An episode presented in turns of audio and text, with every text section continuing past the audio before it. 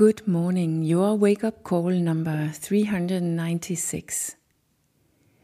Nobody can save us.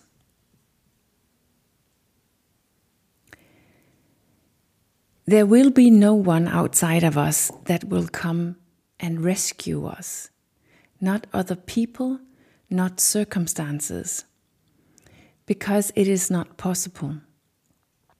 It is not like that that circumstances or other people become perfect and optimum, and then our own lives will become easier and better.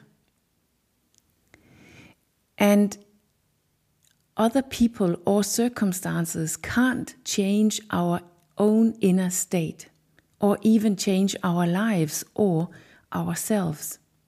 It's an inner work and it's reserved each one of us everything that happens inside of me, everything that has happened inside of me, my own experiences throughout my life, my feelings, my thoughts, they can only be healed, be contained, be let go of inside of me.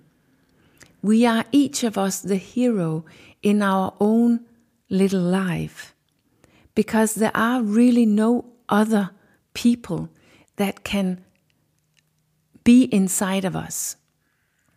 It's not possible. Of course, this doesn't mean that we shouldn't worry about other people or help other people. And it doesn't mean that we have to be so called egoistic, egoic, or self centered and just be some idiots. And it also doesn't mean that it's easy to be healthy in this unhealthy society. And it also doesn't mean that we shouldn't be good people or that it's easy to be good people or even peaceful in these circumstances. And of course, there's a deep meaning and there's a need for connection and love with other people. What I'm talking about today goes deeper and it points to a more fundamental attitude or a deeper responsibility that we can't avoid no matter how, no matter how much we try. And which we also don't need to avoid because we are the right one for that responsibility. Unless we try to be the victim.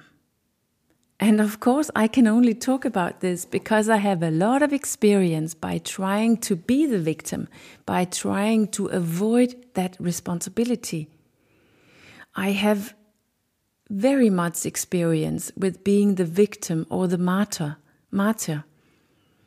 Tried to avoid to take that basic fundamental responsibility in acting on what is calling me, even though it doesn't fit, even though it's not what everyone else wants, even though the circumstances are, are wrong, even though it's difficult, and I don't have time, even though I don't have the resources, even though everything in me doesn't want to.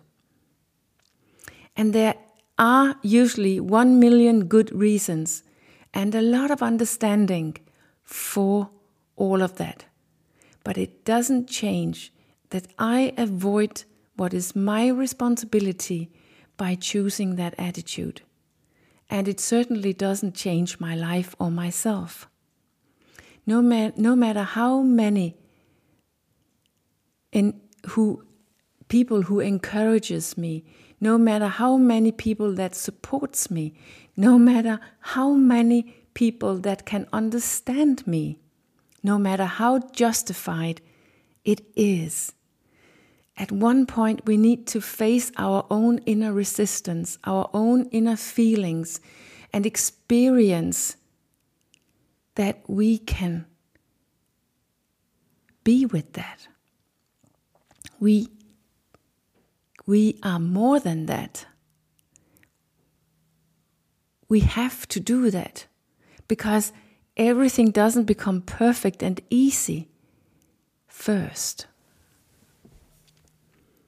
We need to go in the unknown, in the unsafe, in what is in what we can't see. We need to go out in nothing where we haven't been before, outside of us in new actions and inside of us with feelings and thoughts that we have tried to avoid. We can't basically be saved by others because it's an inner pain, it's, a, it's an inner fear, it's an inner resistance, it's an inner conflict. All the life that we have lived and all the unlived life is inner work. It's a mastering, it's a healing, it's a development of everything inside of us that is keeping us back, down, and away from the one that we want to be and what we really want to do. What is calling us? And the one who is calling you is your deepest truest or highest self. And that one can save you. See, she will or he will save you if you turn to that one. And he or she is also inside of you, not outside of you. You can't experience anything outside of yourself.